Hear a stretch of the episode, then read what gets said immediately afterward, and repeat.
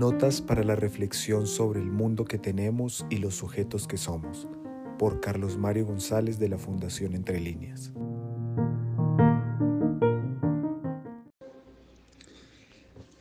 A mí lo que me interesa, tanto en lo personal como en la función de comunicarme con otros seres humanos, no es que las cosas se sepan, sino que las cosas se entiendan y las cosas cobren un lugar existencial, tanto en mí como en los demás.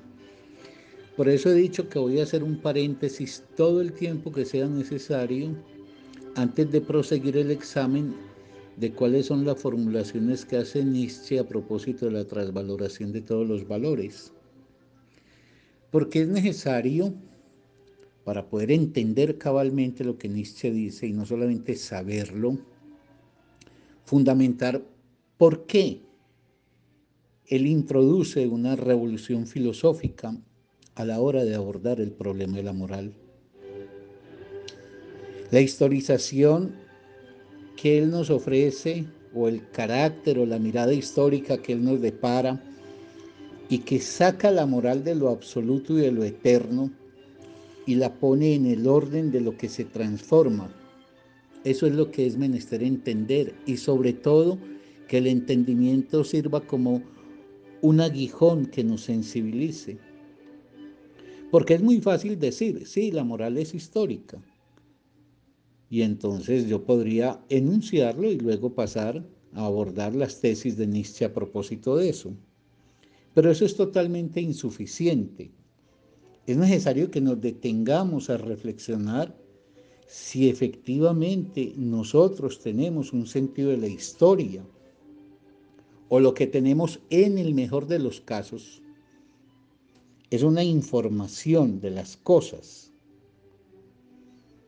pero una información que constituye un saber desconectado de una experiencia existencial.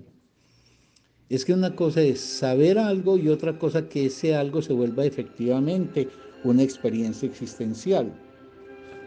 Uno puede saber sin sensibilizar ese saber, sin hacerlo experiencia existencial.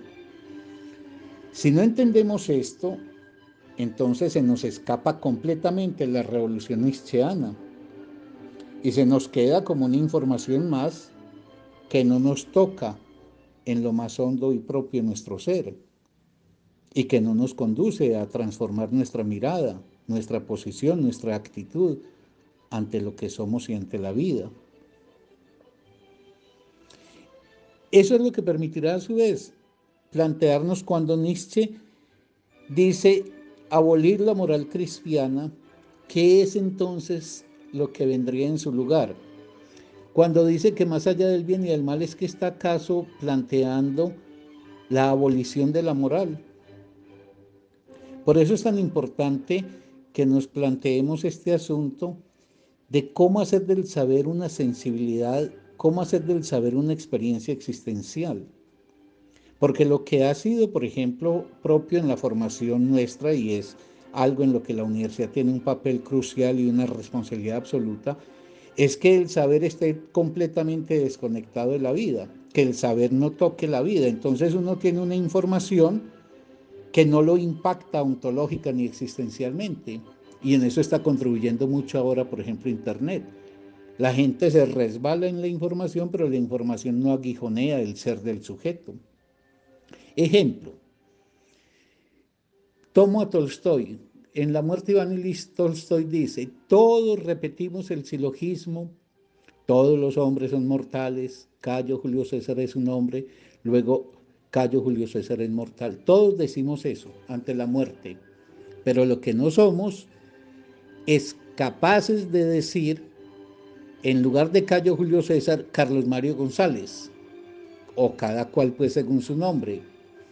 Entonces no decimos, todos los hombres son mortales, Carlos Mario González es un hombre, luego Carlos Mario González es mortal. Porque en el fondo nunca nos ponemos en el lugar de, de, de Cayo Julio César no somos capaces de reconocer que efectivamente la muerte es más que un decir y que es un acontecimiento ineluctable, pero que marca la carne presente de lo que soy. y que porque hace eso es por lo que entonces quiero tomarme la vida en serio para vivirla lo más intensa y profundamente posible.